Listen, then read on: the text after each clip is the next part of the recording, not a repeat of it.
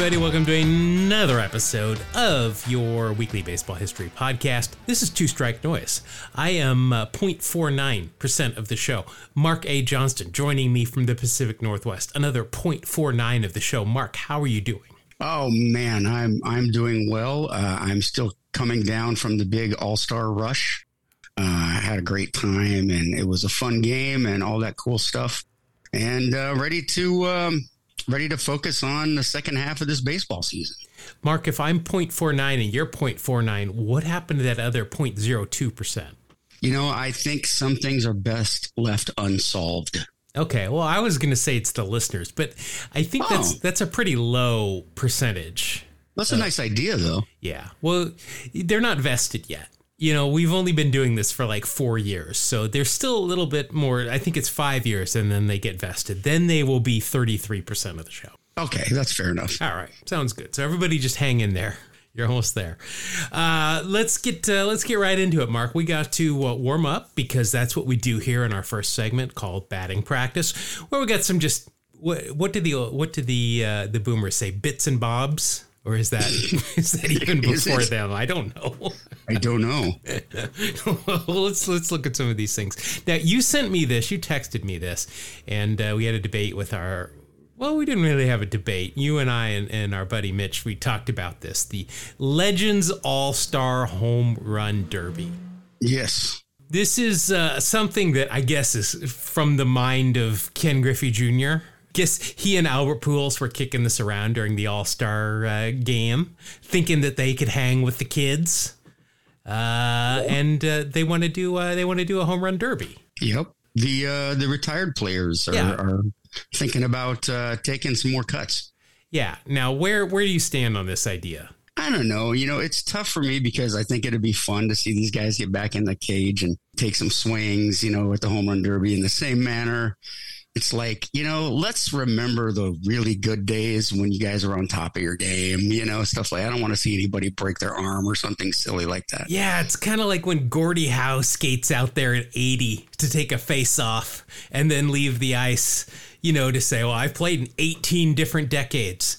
You know, it's like, I don't think, plus, I just don't think these guys, no matter how much they train, they're not going to be able to get back in shape you forwarded me the article from the Athletic, and, and I read that. There's some different ideas. It wouldn't probably be the format that we're you know we see with the the current players, where they're going out there in three minutes and hitting as many as they can. It might revert to something like the early days of the of the Derby, or even the Home Run Derby TV show, where you know you yeah. you, you play nine innings, you get three outs per inning. It's a home run or an out.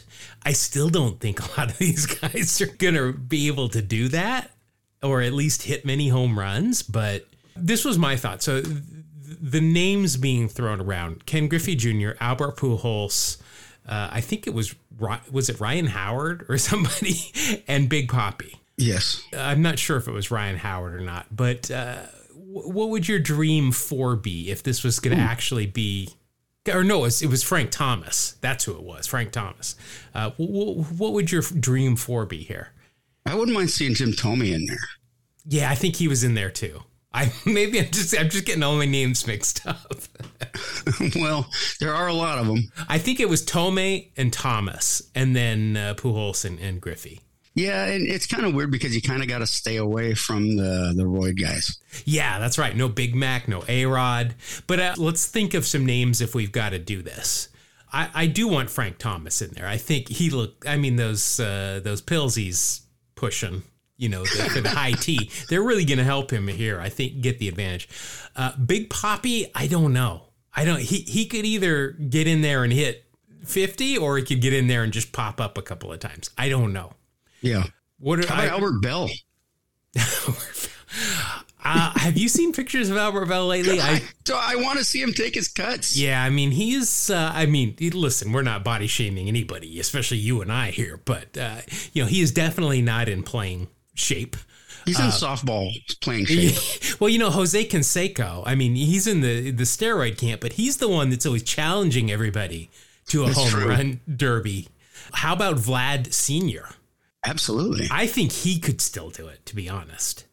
Uh, Ryan Howard, I, I, don't think anybody's seen Ryan. I don't even think Subway knows where Ryan Howard is at this point. Um, so I'm not sure if he, if he could do it or not. Yeah, I, I think we'd have to come up with some some good names to get me interested. And I also think beyond the format, make it softball. Give yeah. give them aluminum bats and make it softball because that's going to be much more entertaining. You're more likely to get some moonshots. I think that's the way they really need to go.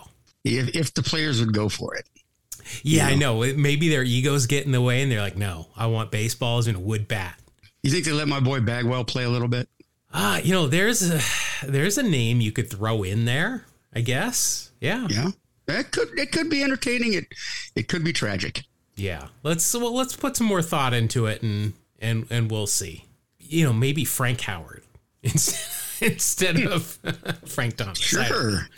Uh, so let's put some. Hey, let us know if you've got a if you've got a dream for uh, legends, not not old timers, but legends. Uh, All Star Home Run Derby. Let us know.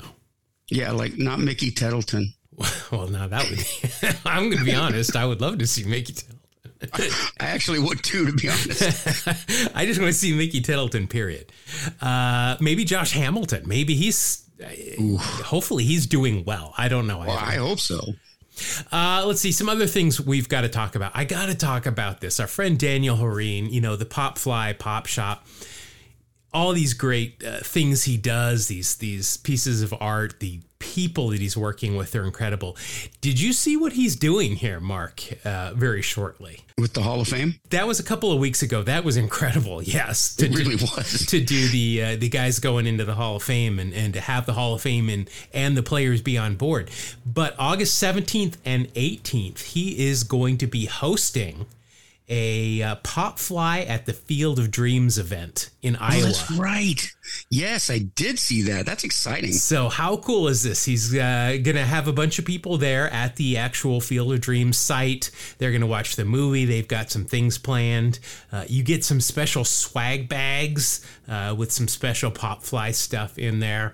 He does such cool things. I'm really curious to see what kind of uh, kind of art he comes up with for this. And uh, of course, I, are they playing the, the game there this year or are they playing it somewhere else?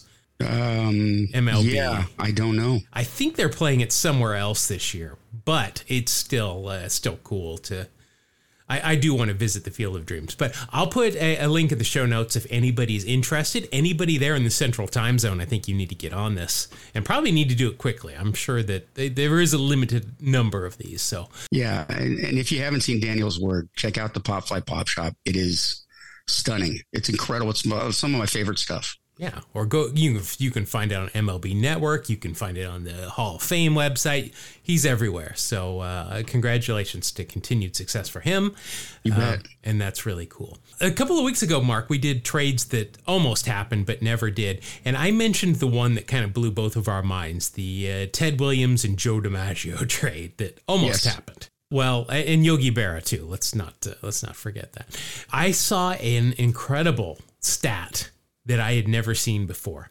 Uh, during Joe DiMaggio's hitting streak, he hit 408. He had a 463 on base and a 717 slugging percentage. So that is an OPS of 1.181. Pretty That's good. pretty good. Yeah. Ted Williams, during that same time period, during uh, Joe DiMaggio's hitting streak, he hit 412. His on base was 540. That's sick. His slugging was 684 for an OPS of 1.224. that ain't even fair. It's like, okay, well, I'm not getting all of the press because I'm not getting hit in every game, but I'm still doing everything like exactly the same as Joe DiMaggio. Yeah, that those are some numbers uh, that that you can talk about. Yeah, it's pretty good. Uh, I found this. Here's a, a news clipping from 1922. And the headline reads Boy who got ball and stands found not guilty of larceny. so, okay. in Philadelphia, little kids at a baseball game, and there's a foul ball. He goes and gets the ball, puts it in his pocket, and heads out, heads back home. Well, that was not allowed. taking ball, you were supposed to give them back for, for a very long time. Sheriff came down, arrested him, spent a night in jail, or as they called Wow. it, the house of detention. Uh, the judge in the in this case said that the boy was acting on natural impulse and he was uh, not guilty of larceny. He went. Uh, I, I'm assuming that was expunged from his uh, record. Hopefully, he lived a uh, fruitful life after that, and that didn't follow him around. Man, I, I wonder what he could have got for that on eBay. Well, now he could probably get quite a bit from it. But What do you mean? eBay wasn't around? well, it was uh, he did before. It's interesting enough. Before he left the stadium, he went down and got it authenticated. No. Okay, good. He, you know, so he has you, there's there's papers for it, so it's worth something at least.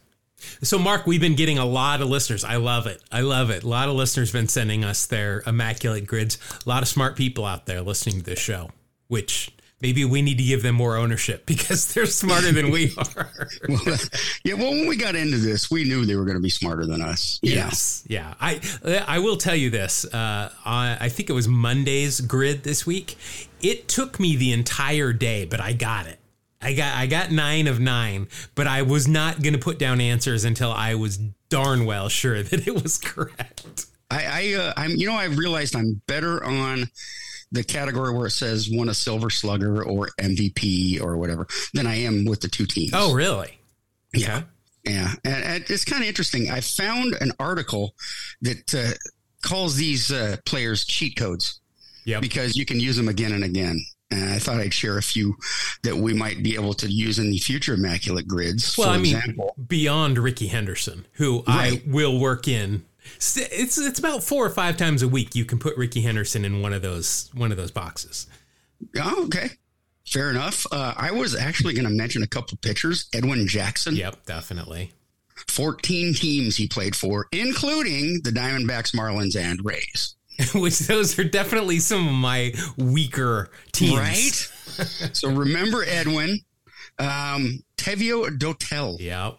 uh, 13 different teams, and you can use him for the Rockies. And the A's and the Mets. Yes. Rich Hill, Oh, Rich Hill. 43 Uh, years old with the Pirates this year. yep, he's uh, another A's, Red Sox, Dodgers. Uh-huh. Uh, how about Mike Morgan? Oh yeah. Yeah, Mike Yeah, Morgan. he 22 years finished with the Diamondbacks. So, What about Jamie Moyer? Just because he pitched for oh, he was he pitched 743 Absolutely. years. Yeah. Throw a few more in: Matt Stairs, Ron Villone, Miguel Batista. You know, so there's it's it's a good idea to familiarize yourself with players that have played for a lot of teams if you really want to get good at the immaculate grid. Yeah, so you got Bartolo Colon too, but uh, there was a, a pitcher that I was trying to remember the other day, and uh, I remember him because one, he was a very emotional. He was he was Latin. He was very emotional. Uh, whenever his team was eliminated from the playoffs, they always had a shot of him crying in the dugout. I just I always remember that. He also hit me with a pitch uh, at Turner Field. He was warming up, hit me with a pitch. Nah, didn't even acknowledge it. but uh, Julian Tavarez, I think he played for like eight or nine teams. Another one of those guys played for everybody. So there's Yeah. There's another name. Some simple names like Fred McGriff. I mean, he played everywhere. Gary Sheffield, I use him a lot. I used Nolan Ryan this last week too. Did you? Nice. You had four teams there. Yeah, well, but I used him for because I, I did not put him in the Rangers Astros box. I put him in the 200 plus wins or whatever it was that day. But I avoided the easy one. Let me put it that way. I actually had one was uh, Milwaukee and Seattle Mariners. Oh. And I came up with a 0.06 or, or a 0.6 percent, and that was Jeff Cirillo. Oh, well, I went with Daniel Vogelbach on that one. Well, there you go. Yeah, Jeff Cirillo, as we used to call him, Sir Thrillo. anyway, All right, Mark, uh, we've got some debuts today. Uh, this show is set to debut on July 19th. We say that because we never know when it's. it's been busy the last couple of weeks. July 19th. A lot. uh, This is a big day for debuts, by the way. One of the strongest I think we've ever had. This would this would be a good start to a team. So first of all, making his debut today in 1897. Stop me if you've heard of this guy, Honus Wagner. I, I believe I've heard of him. Yes. Yeah, Honus Wagner made his debut. Did you know that Honus Wagner uh, also pitched? I did not know that. Twice in his career. He was uh, apparently in some blowout games, I'm assuming. Uh, it, once in 1900, he came in for one game, mopped up three innings in relief, finished the game, three hits, three runs, none of them earned. He walked four and struck out one. Uh, then two years later, in 1902, again came in, pitched the final five and a third innings. Only gave up four hits, two runs, no earned runs, walked two, struck out five. No earned runs again. No earned runs again. His career ERA is 0.0 with 8.1 innings pitched. Very nice, Honus. Yeah, six walks, six strikeouts. I am very curious. Uh, I'm going to look this up. We'll we'll come back to this next week. Very curious to know what the circumstances were. Were those blowouts? Were they at the end of the year and he's like, "Hey, Skip, I want to pitch today," or what's happening? Yeah, injuries. What? Who knows? Yeah, I mean, he played all over. Uh, if you yeah. look at his uh, look at his positions, I'm looking at standard fielding, outfield, second base, third base, third base, third base, second base, shortstop, uh, I don't believe he ever caught, but beyond that, he played every other position. Uh, of course, uh, was not a unanimous. Uh, was not a unanimous Hall of Fame selection. He went in in 1936 with 95.1 percent. who who was voting and what was their criteria? My gosh. Well, again, now let's uh, let's put this in in context because this was the very first Hall of Fame uh, class. So uh, he went in with Ty Cobb, Babe Ruth, Christy Mathewson, and Walter Johnson. So yeah, those guys are pretty good. Yeah, and it, there's a good episode if you're catching up to go and, and, listen to our Hall of Fame episode from a couple of years back. But you know, you got guys like uh, Nap Lajoie, Tris Speaker, and Cy Young and Rogers Hornsby who did not get in that first time. So not still somebody voted against Honus Wagner. I just I, that's hilarious. Well, I yeah, you know, but I th- I'm going to stick up for him here because those names that I just read off that didn't get in, you know, they're like, hey, these are all great players. I mean, it's kind of hard to pick. That's like picking your favorite pet. My favorite pet belongs to someone else. Is that a problem? Oh, I'll tell my dog. Uh, well, I don't know which of my dogs is your favorite, but I'll tell them both that they're both your probably Poe. He's a good boy. He got uh, Steak Shack, uh, uh, Shake Shack today. Oh, wow. It was a special day because uh, his sister Ahsoka Tano is no longer on a special diet. And so we take them big treat when they get to go to uh, Shake Shack and get just a plain hamburger and some fries. So nice. Big day here in this household. Uh, let's see. Also making their de- debut today, another person you might have heard of, Bob Feller. Mm-hmm. The heater from Van Meter, one of the best. I mean, there's there's Rapid Robert, but the heater from Van Meter is frankly one of the greatest nicknames uh, ever in baseball. Yes. Young kid when he when he came up, first made his debut at age 17. He's a Hall of Famer, pitching Triple Crown winner, eight-time All-Star, member of the 1948 Cleveland uh, you know team, ERA title winner, and Major League Player of the Year. Pitched for 18 years, 266 wins, 162 losses, 325 ERA, and a lot of black ink, and also lost three prime years, uh, ages yes. 23, 24, and 25, uh, while he was serving in the military. So just a great, great player. Yeah, that's that's impressive stuff. Um, Bob Feller was was considered possibly the best right hander of the the decade there. So I, would have a hard time arguing against that. Yeah, those three years prior to him going and serving in the military led the league in wins, uh, led the league in ERA one of those three seasons. Led the led the league in inning pitched in all three, in strikeouts in all three. I mean, there is so much black ink here yeah. that if this was a newspaper, my hands would be filthy at this point. I remember going to an A spring training game in Phoenix uh, back when they were playing at Phoenix Municipal and uh, throwing out the first pitch. Here he is, Rapid Robert, Bob Feller, and he walked down from the stands right past me and threw out the first pitch. And uh, remember, that was I, pretty cool. I had something like that happen in Tacoma. Same idea. You know, he was just making his, his rounds. And uh, afterwards, they say, hey, you can come down to the ticket office and, and meet Bob Feller and get autograph. And I just remember he was just this curmudgeonly guy. Yeah. Oh, yeah. It's just, all right, I'll be happy to sign the balls and all this other junk you people have. yeah. I'm, I'm looking at him. I'm like, what's rapid about this guy?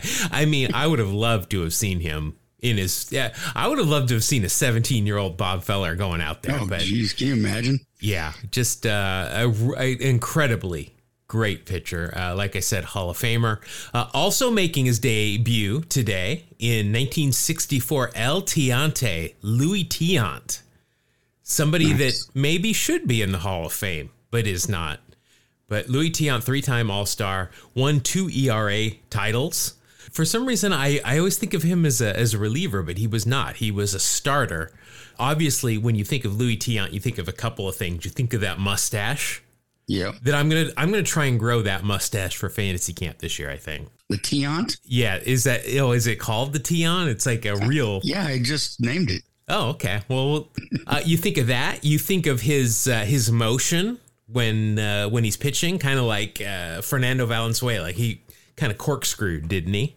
When he was when he was. Yeah, uh, he, he would twist yeah. uh, almost with his or with his back to the batter, and and he hid the ball so well, Yeah. you know, by doing that, and he would whip around and just chuck it. Yeah, it was it's a weird one of the weirdest windups and very very unique. Very effective uh, as well.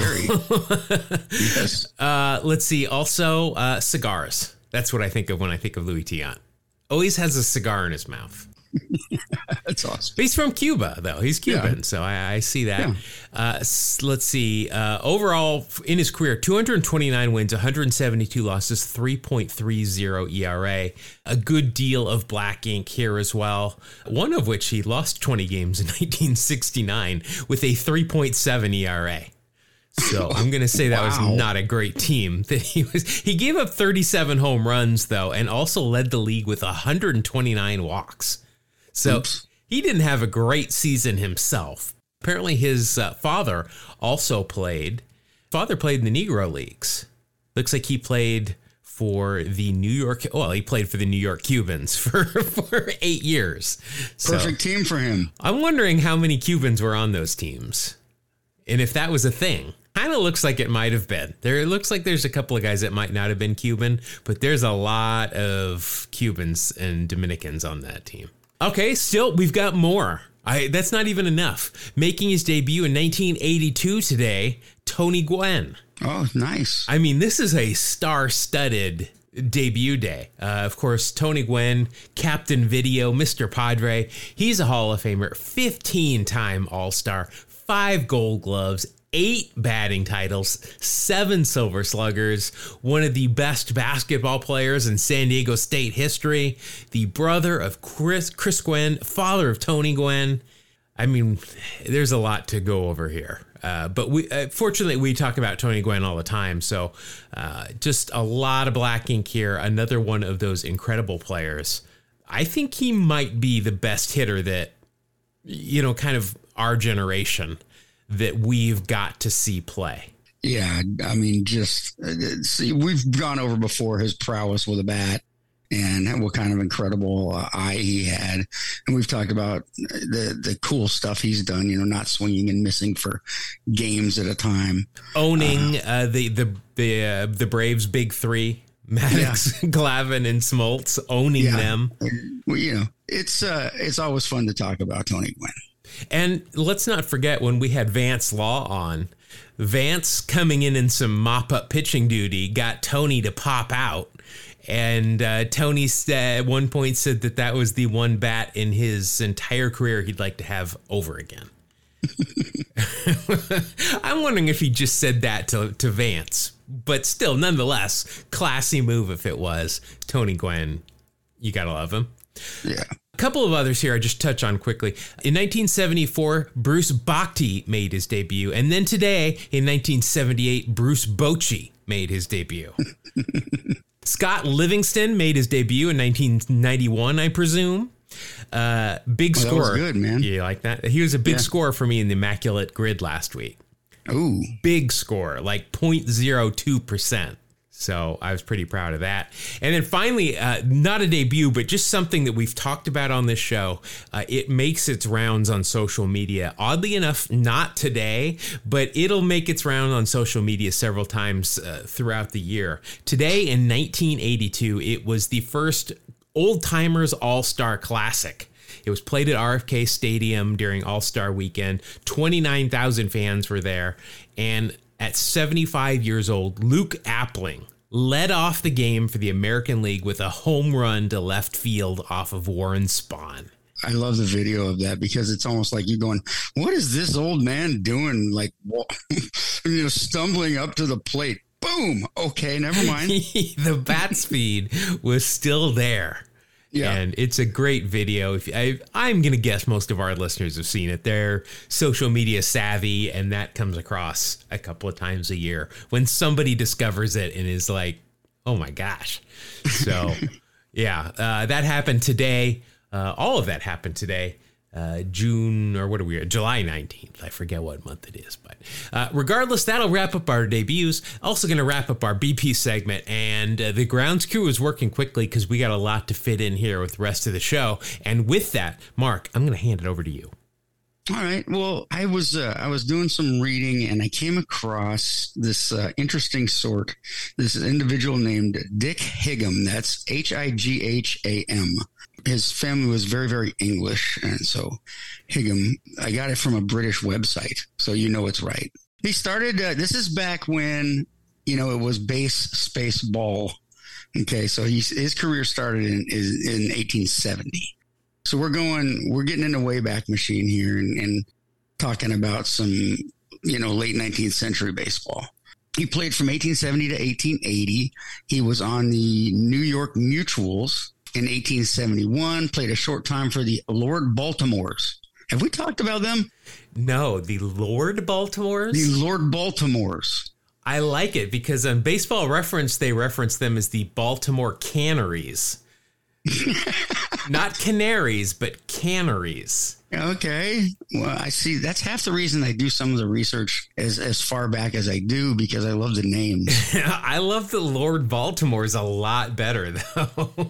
yeah. Yeah. Absolutely. Uh, he uh, captained the the Chicago White Stockings for a while and, and came back to the Mutuals. Did you see that he is uh, he was a teammate of uh, we've mentioned this guy before, Lip Pike. I did not know that with the uh, with the Lord Baltimores. Yeah. Lip Pike, old... by the way, with a very small chin. I heard he had it removed. Actually, it, was a, he, it was just the thing of the day back then. Chins were out. Yeah. Well, this guy was very cool. His full name was Lipman Emmanuel Pike. I thought Lip was a nickname, but no. Like Leo the Lip. Exactly. Yeah. but with no chin. Okay, right. let's get back to Dick. All lip, no chin. Okay, yes, Dick Higham. He uh, actually managed the Mutuals for a little while. The uh, the team actually finished with a 725 winning percentage. They were in first place. However, there were some rules back then that uh, dropped them uh, out of first place. They beat too many teams that had folded during the year. and so those wins were subtracted. How is that their fault? It's not their fault, but that's those were the rules. The teams that didn't quite make it you ended up those didn't, didn't count, and those were just exhibition games apparently. Well, looking at the standings there, I'm going to assume that the Baltimore Canneries slash Lord Baltimore's folded because they only went nine and thirty-eight. Yeah, there you go. And the heart, and uh, we've talked about this team, the Hartford Dark Blues, also yes. apparently might have folded. I think we should go back to that rule, and if a team folds, you you lose those games. yeah, absolutely. Why not? Absolutely. No teams have folded since when? Uh, yeah, absolutely. Let's make that part of the deal. Uh, in 1876, the that was the year the National League of Professional Baseball Clubs opened, still called the National League. And uh, Dick actually played for the Hartford Dark Blues. Nice that year. Led the league in doubles too. He did. He led the league in doubles. Uh, he played for the Providence Grays where he led the league in doubles again and total runs. Um, yeah, he, he managed a number of teams. He was best known as a catcher and uh, but played second base and outfield and had a uh, lifetime batting average of 307 pretty good ball player why am i talking about him well things move on here uh, something i thought you would like jeff his um his father james higham was a famous cricket player oh nice yes yeah with the new york cricket club uh, and there was there was an all star series back then from 1856 to 1860 and the American All Star cricket team would play the Canadian All Star cricket team. During that entire time, the American All Star team only lost one game. Kind of one sided, but I mean, if you, if you if you were in the U.S., you got to go root for your team, and you were pretty sure you were going to win. Go cricket.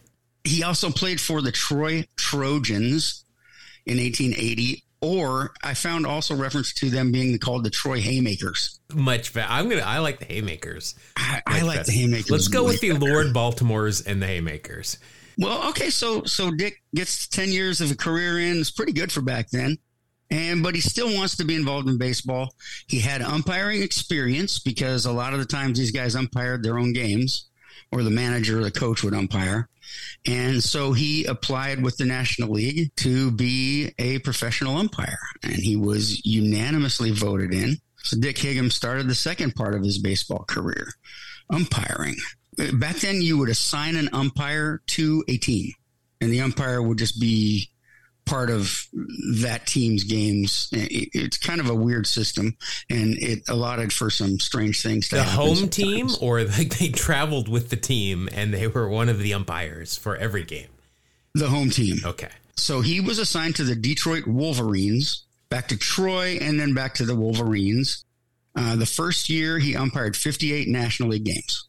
There's a, a little part from his um, bio that I, I just want to read because it kind of gives you a little bit of insight. It says, uh, in any written account of baseball's early days, Dick Higham's playing prowess and ability to lead teams certainly warrants a word or two along with the rest of early baseball pioneers. However, it is most often as an umpire that he garners unbridled verbiage to this day. He remains the only umpire to be forever disqualified from acting as such in any game of ball participated in by a National League club. But the American League, he was good to go.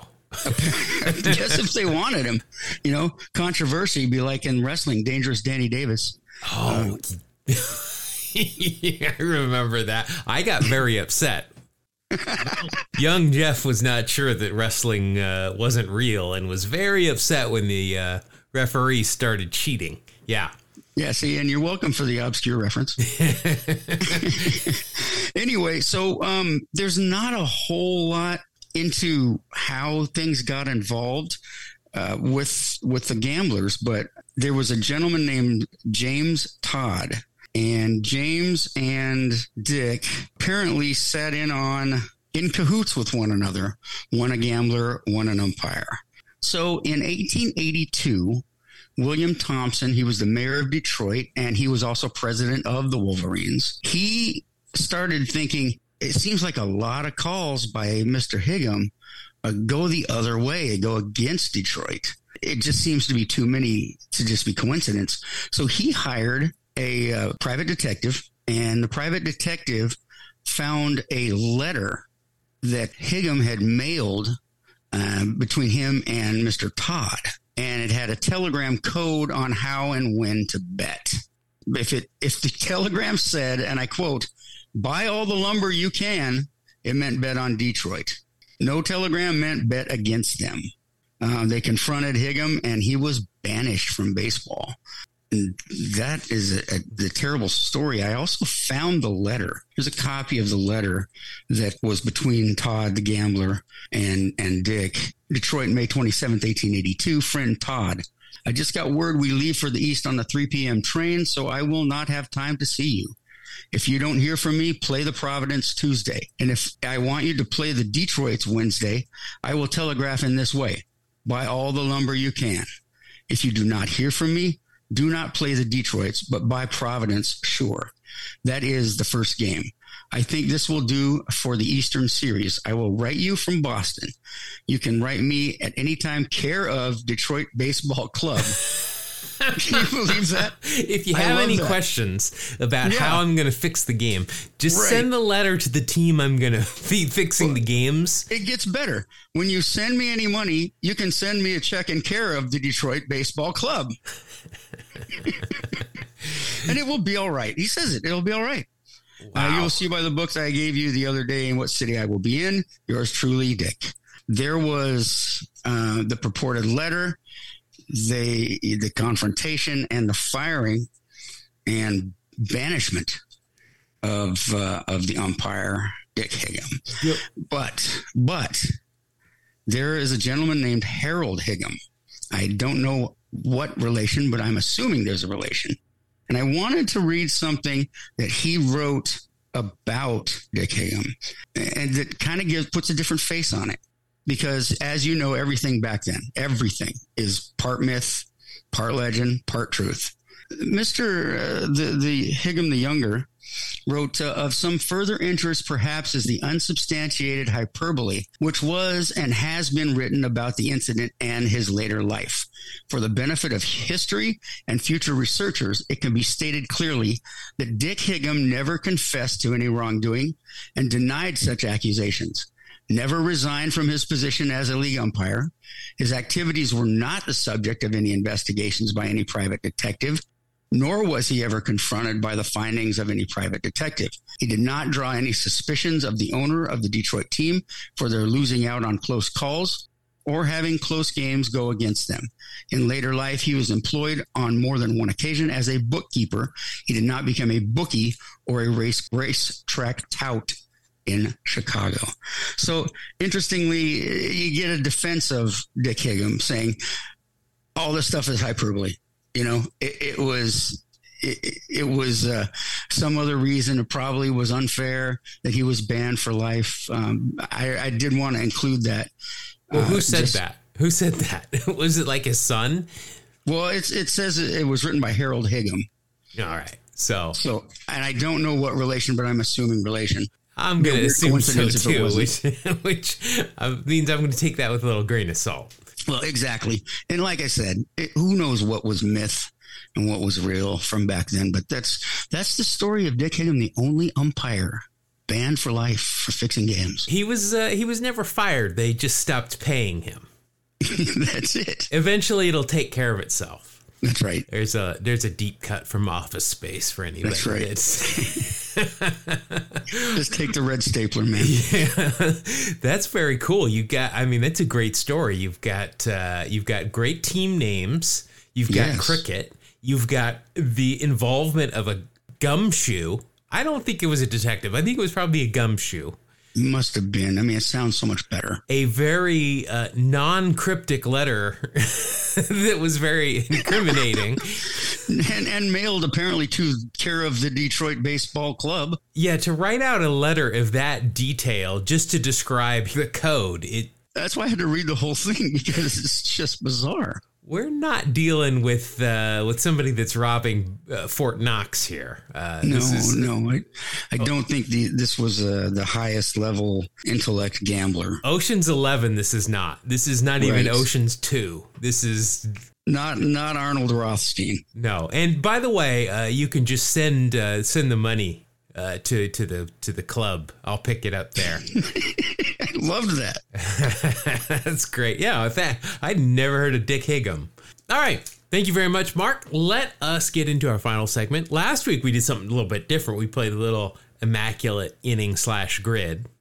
But, uh, we're gonna we're gonna go back to the old style today, Mark. We're gonna go back to a little wax packs here. Wax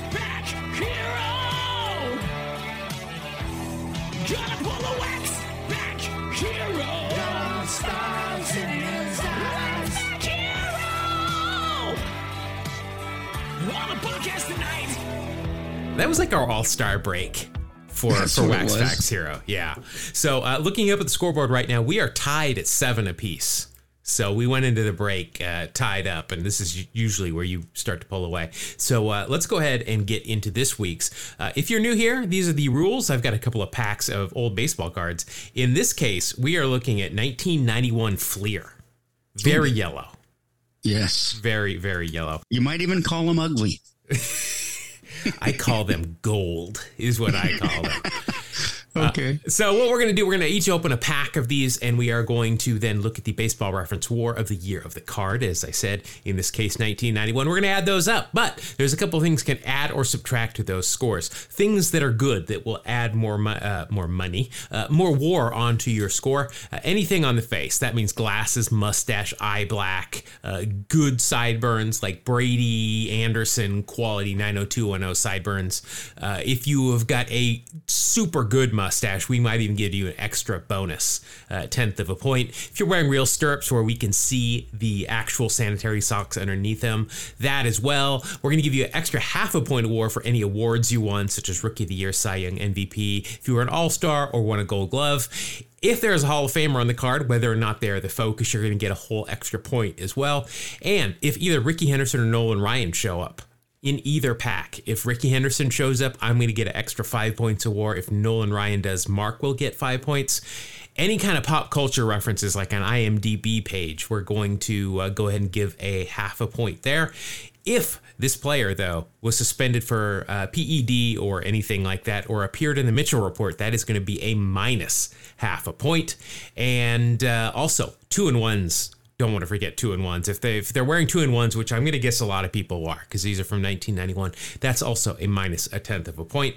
And then finally, Mark, you and I are both going to pick a team. And uh, just like Ricky and Nolan, if my team shows up in any pack, I'm going to get a half a point, and if your team shows up in either pack, you will get the half a point. So, which uh, team are you going to go for this week? Well, I was going to go for the uh, Troy Haymakers, but I think I'm going to stick with the Lord Baltimores and go with the Orioles. Very good. Very, very uh, on brand there. All right. So uh, you're going to go with Baltimore. Uh, let's see. I'm going to go with, you know what? I'm going to go with the team that uh, that Baltimore became before they were the Orioles. I'm going to go with the Yankees. All right. So we got that, Mark. I've got two packs of uh, of uh, the 91 Fleer here. I've got one in my left hand, one in my right hand. Which one would you like? I'm I'm feeling left hand here. left. All right, I'm going to have you go first, as uh, as I tend to do quite often because I like to save the uh, disappointment for last. So let's open up your pack here. It's a rack pack here, so it's cellophane as opposed to uh, wax. But uh, you've got a sticker in here. I'm going to keep the sticker because it's a big New York Mets sticker, and Nice. uh, I'm going to find somewhere to stick that. All right, that's all for you, man. All right. Uh, let's see here. You are going to start off, sir, with a catcher for the uh, Los Angeles Dodgers. Uh, it is Carlos Hernandez. Carlos Hernandez. Remember him a little bit. I do not. It is. It's just a very generic catcher name.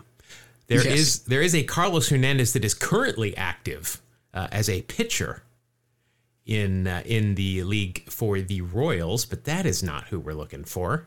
He was uh, a backup for Mike Scioscia, is what he was.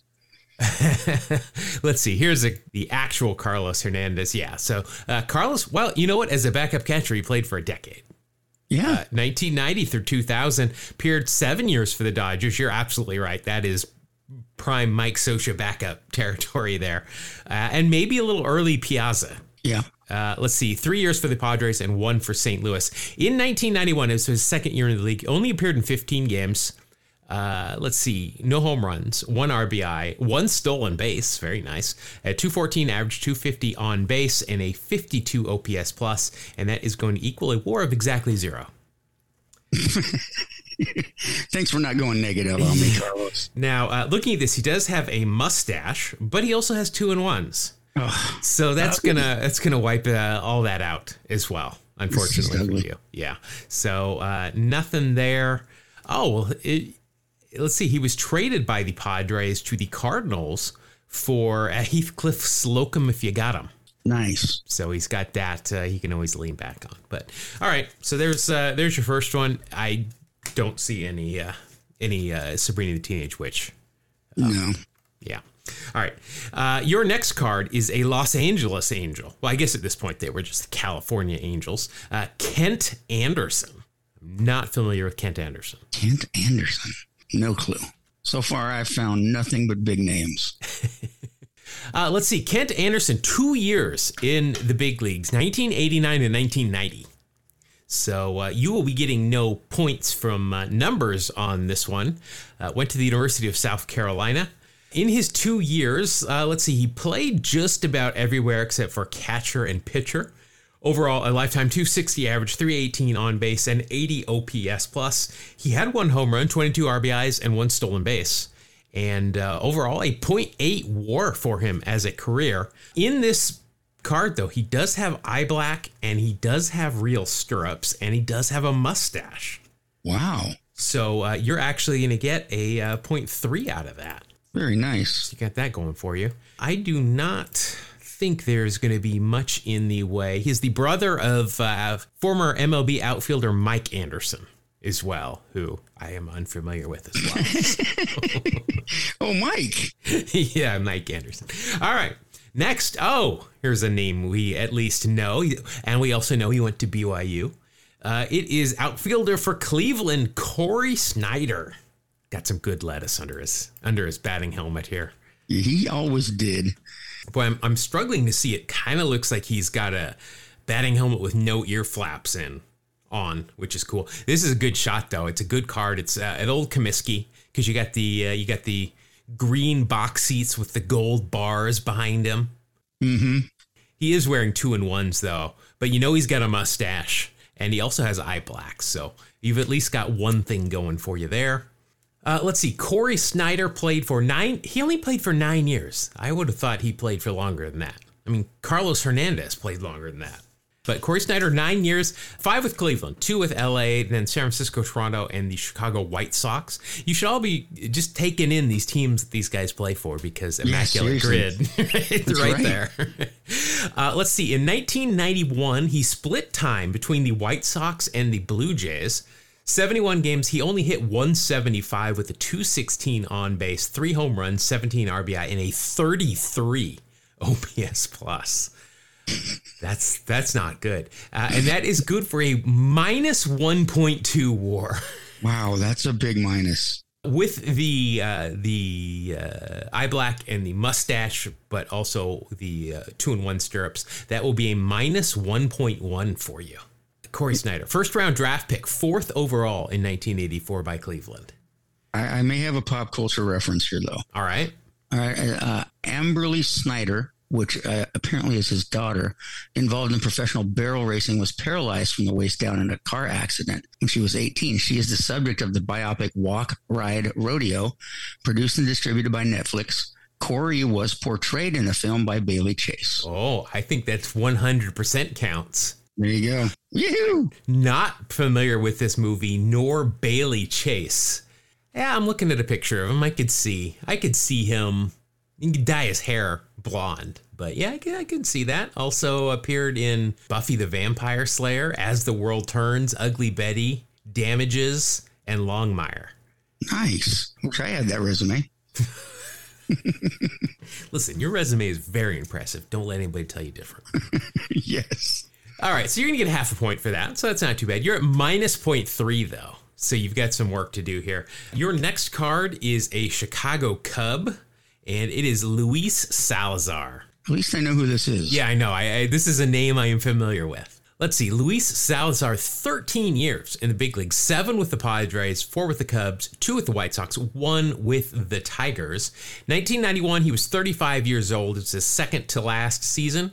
With the Cubs, he played 103 games, hit 258 at 292 on base, 14 home runs, 38 RBI and a 99 OPS plus, and that is good for a WAR of 1.1 from Luis Salazar.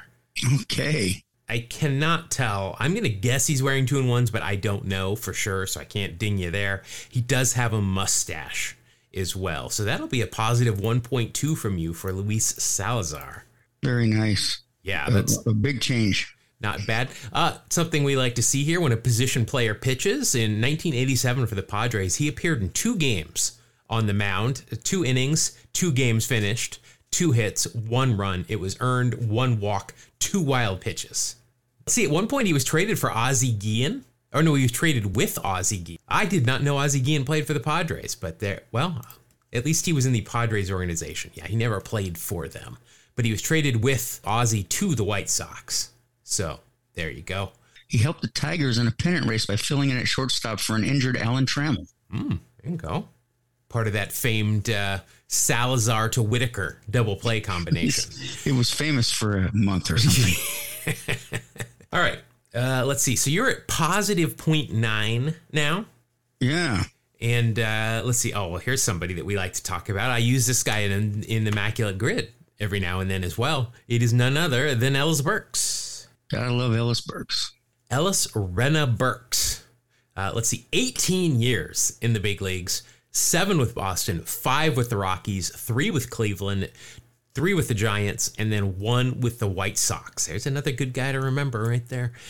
Uh, let's see. Overall, in 1991, he was with Boston, 130 games, hit 251, 314 on base, 14 home runs, 56 RBI, six stolen bases, 11 caught stealing. Oy, you gotta Wow. maybe not try that anymore. Uh, 98 OPS plus, and that will equal a 2.5 WAR. Okay. Looking at this, he's got a beard and a mustache. Uh, so you will get that. So that'll end up being a uh, what I say a 2.6 in the positive. That's good. Looks like this is uh, definitely during batting practice at home in Fenway. He is standing in front of the dugout with his bat and a pine tar rag. This is where I act surprised and point out that he uh, lost the junior college championship to Jay Buhner in uh, McLennan Community College. As I've pointed out, I think six times. Well, you know, we're- got at least one new listener this week. uh, let's see, first round draft pick in the uh, 83 draft. And uh, let's see, was traded for Darryl Hamilton at one point. That's uh, that's about the highlight of the uh, the trading block for Ellis Burks and cousin of uh, former Major League outfielder Roosevelt Brown. Uh, that's about it for Ellis Burks. Uh, that'll take you up to 3.5. You've got three cards left here. Uh, and you're not going to be happy about one of them, I can tell you that. But uh, next card here Kevin Wickander. Relief pitcher? I believe so, a lefty. I remember the I remember the name Wickander. It's not Wicklander, it's Wickander. Yes, Wickander. Oh, look at that. He went to Grand Canyon University. Hey, Was it earlier in the show or was it last week I mentioned the A's first round draft pick was who was Jack Wilson's son uh, played at Grand Canyon. yeah, I think with- that was earlier in the show. Yeah, we- we're recording this over two days, so you have to forgive us. It's a long time ago, people. Long time for us. Uh, let's see. Overall, six years in the big leagues: four with Cleveland, two with Milwaukee, one with Cincinnati, and one with Detroit. And uh, unfortunately for you, he did not appear in the major leagues in 1990. He went. Let's see. In 1991, he pitched in Colorado Springs and Canton. But was not up in the big leagues.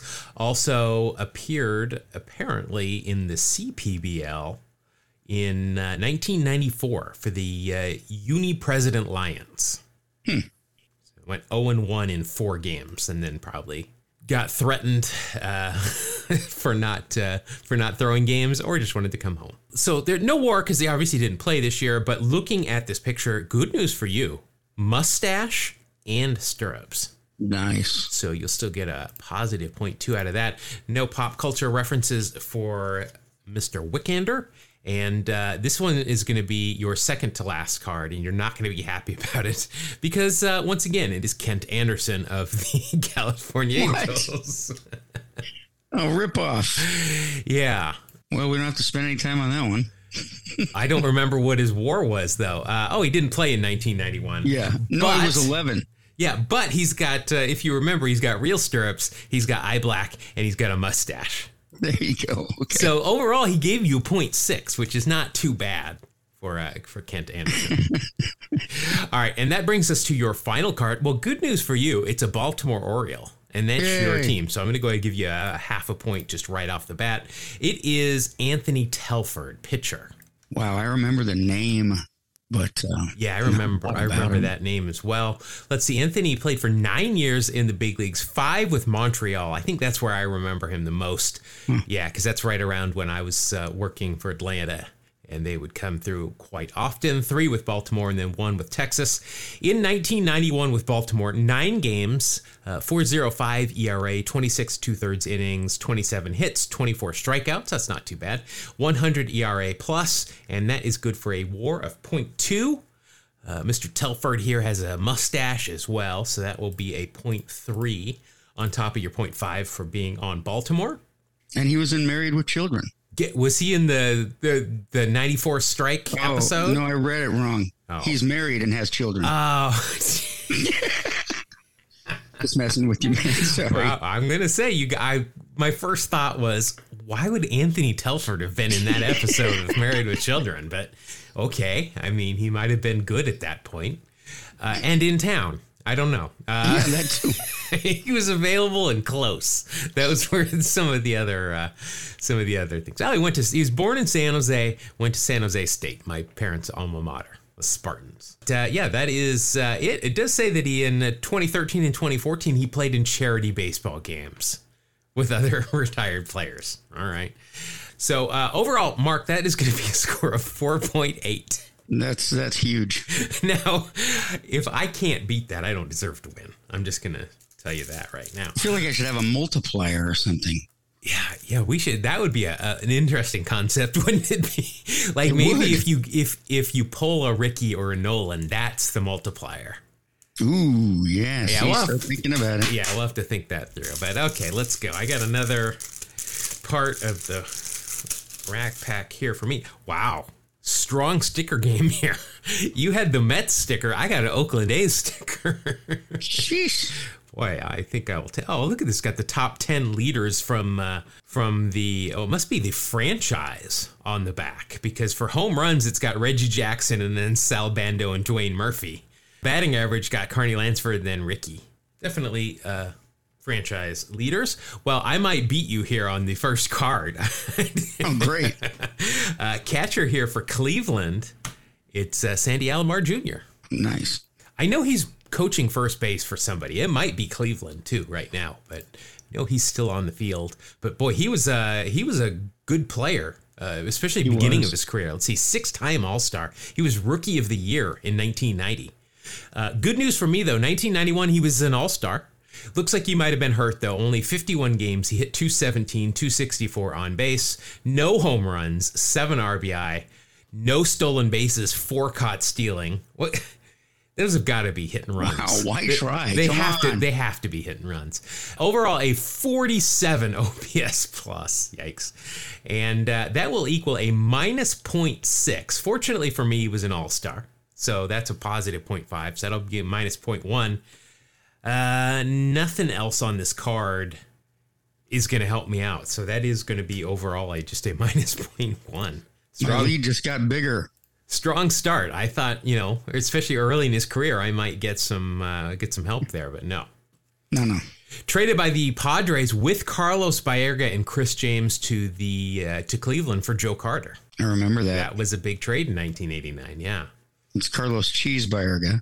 Yes, that's right. Obviously related, well, maybe not obviously, but uh, son of former major leaguer Sandy Alomar Sr. and man, he was manager too, and brother to Hall of Famer Roberto Alomar, aka Spit Boy. I could think of a could think of a good name for. Hello, spit boy. Let's see. Yeah, he is. Uh, he is uh, coaching for Cleveland along with Terry Francona right now, and I don't think there's anything that is uh, going to get me any. All right. Uh, uh, next, I got a picture for the Buckos. It's Bob Kipper. I remember Bob Kipper. Yeah. I remember him as a as a pirate too. Let's see. Uh, you might also remember him as a twin for one year or an angel for one year, but he was with the Pirates for seven out of his eight years in his career. Look, oh, he came up with California in 85 and then was traded that season to Pittsburgh, where he spent the rest of his career until his final year in 92 uh, with Minnesota. In 91, though, with Pittsburgh, went 2 and 2 in 52 games, 4.65 ERA, 60 innings, 66 hits, 38 strikeouts, a 77 ERA plus, and uh, that is good for a WAR of minus 0.6. and there is nothing on this card that is going to help me. He is clean shaven, and uh, it's just a shot from the uh, waist up. We got a barn burner here. Yeah, we really do. Uh, let's see. First round draft pick by the Angels in 1982. Uh, the Angels sent Bob Kipper to the Pirates to complete an earlier trade that ex- uh, included Mike Brown, Pat Clement, John Candelaria, George Hendrick, and Al Holland. That uh, really reshaped the landscape of Major League Baseball as we knew it when that went down. Regardless, uh, I see nothing here that's going to get me anything pop culture related, which is shocking. Uh, let's see. Hey, at least these are names we know. Next for the Red Sox, I've got Tim Naehring. Oh wow. I remember Tim Naehring. I think I collected him. Would you want another one? Because I got one right here. Uh, I think all mine are gone. No. Huh. Well, then you might need this one. Uh, you probably sold them for great profit. Let's see. Tim Naehring played eight years in the big leagues, all of it with the Red Sox. Uh, in 1991, his second year, he only appeared in 20 games. No home runs, three RBI. It didn't get thrown out. Stealing. Uh, batting average 109. On base 197 for an OPS plus of minus 10. He was 110% worse than average. That's, That is solid. that is good. Uh, that's a war of uh, minus 0.5. And uh, You are cruising, man. nothing on this card is going to help me out. Yikes, uh, is all I've got to say here. Wow, that will uh, that will take me all the way to uh, minus 1.2. Oh my gosh, dude. You really need some help here.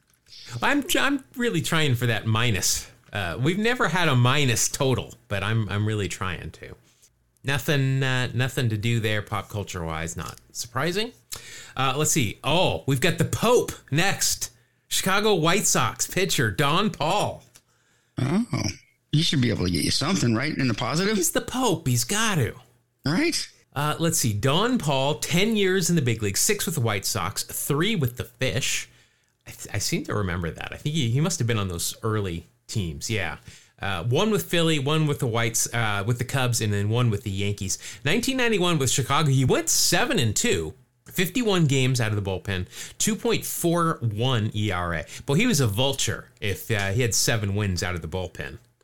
Uh, 71 innings pitched, 59 hits, 40 strikeouts, a 166 ERA plus, and that is good for a 1.5. So you were right. The Pope Yeah. got me some, and he's got uh, he's got real stirrups on, so that'll be a 1.6. So that gets me up to a positive 0.4, Uh oh.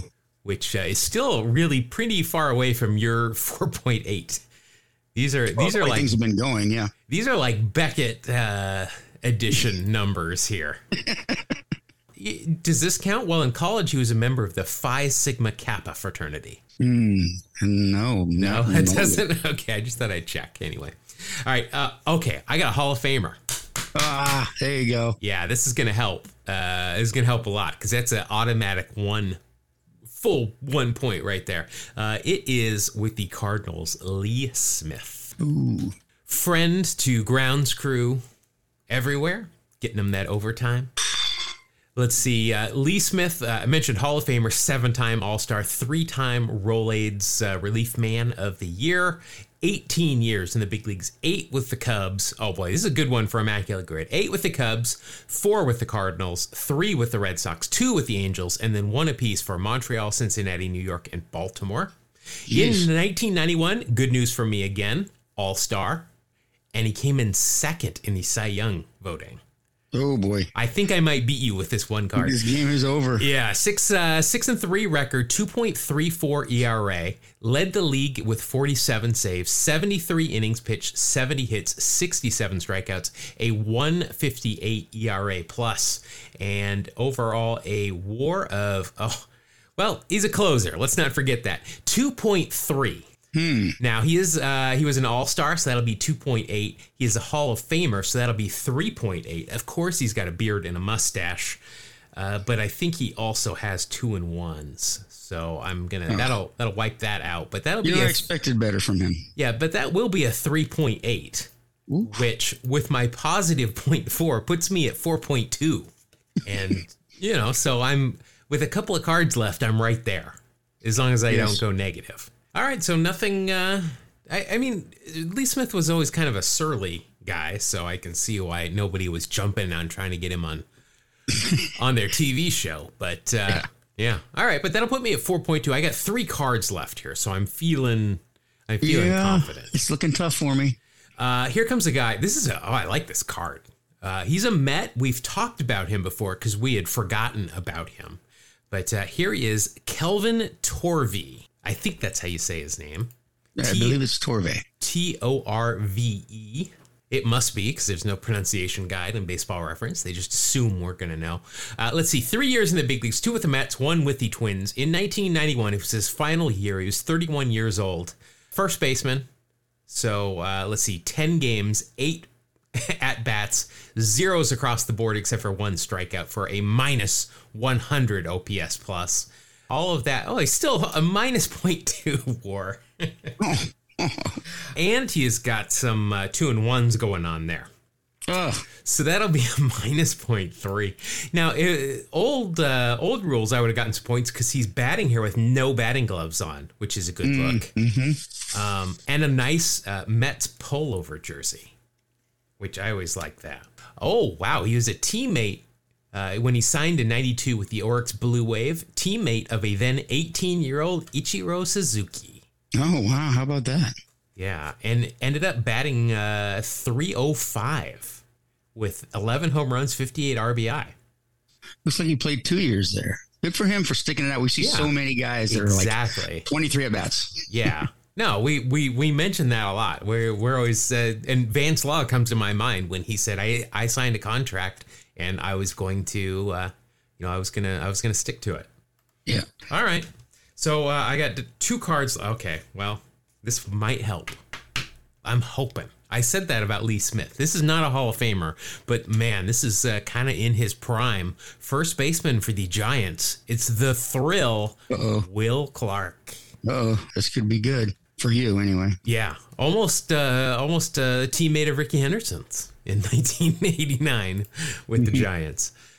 Let's see. Will Clark, 15 years in the big leagues, eight with the Giants. This is good because this is one of those players I always think of during Immaculate Grid and have to remember the teams he played for. Eight with the Giants, five with the Rangers, two with the Orioles, and this is the one I always forget a lone half season in 2000 with the Cardinals. Let's see. Uh, 1991, he was an All Star this year and won a Gold Glove. So that's good. That's a whole point right there, which puts me in the lead temporarily. Uh, 148 games. He hit 301, 359 on base. Led the league in slugging with 536 slugging average. 29 home runs, 116 RBIs. Throw in four steals and a 154 OPS plus, and that equals a WAR of 5.1.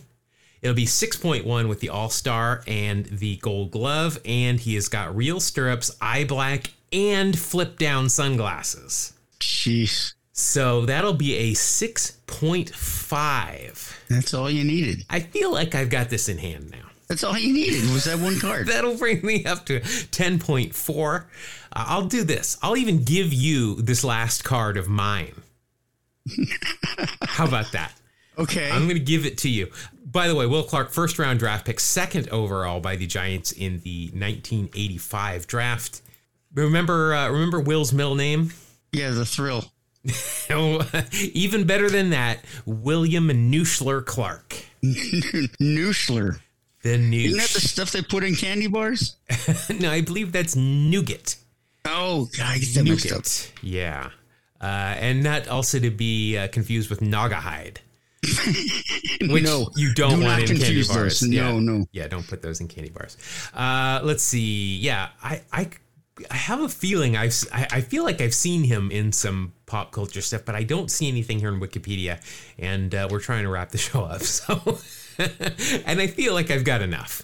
Uh, so I am going to, as I said, I'm going to give you this last card of mine. Uh, I had a 10.8 overall. You're at 4.8. So if Randy Kutcher can get you six points, you're in. It was the year Randy Kutcher hit 60 home runs. Don't you remember that? Uh, I was all over. I remember networks breaking in uh, live to carry his at bats. Uh, I do remember that. Uh, Randy Kutcher Let's see. Five years in the big leagues, two with the Giants, three with the Red Sox. Oh, bad news for you. 1990 was his last year in baseball, Oh, I get nothing. at least in the big leagues. Well, nothing unlike it. Eh, good news for you. Oh, he's got a mustache, he's got eye black, and he's got real stirrups. So that'll take you up to 5.1. Right on. Don't don't ever say I didn't do anything for you. Yeah.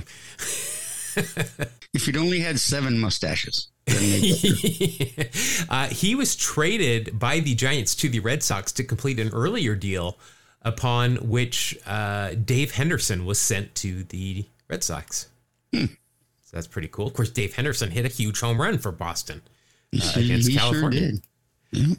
Let's see. Also played in Mexico, the Monterrey Sultans, but there is no stats there, so no pictures. Can't prove it happened. But anyway, that is to do it. That's to bump me up to eight wins, coming out hot after the All Star break. All right. Eight seven. Uh, that's going to do it for this edition of Wax Packs Heroes. Also going to wrap it up here for this uh, episode. Thank everybody for joining. If you want more of us, you can find us on the social, social medias. Best place to find us is either on Threads or on our Facebook page. Uh, still getting used to Threads, but I've been posting there a couple of times a day. Uh, and uh, I see we've got some people that are following us there already, so we appreciate that. Also, uh, you can find all of our links in the show notes as well as it's becoming a cult phenomenon, our Gmail address that Mark's going to tell you about. Yes, it's uh, it's a beautiful Gmail address. It's uh, and and it's hard to remember. It's two strike noise at gmail.com. Spell it out TWO strike noise. That's right. All right. Well, uh, thank everybody for listening. We're back in swing of things here. We appreciate you listening. And uh, you know what, Mark? This was so much fun. Let's do it again next week. I think I'll be up for that. All right. Well, thank you for listening. And we'll see you in the next episode of Two Strike Noise. Thank you. God bless you. Have a great day, y'all.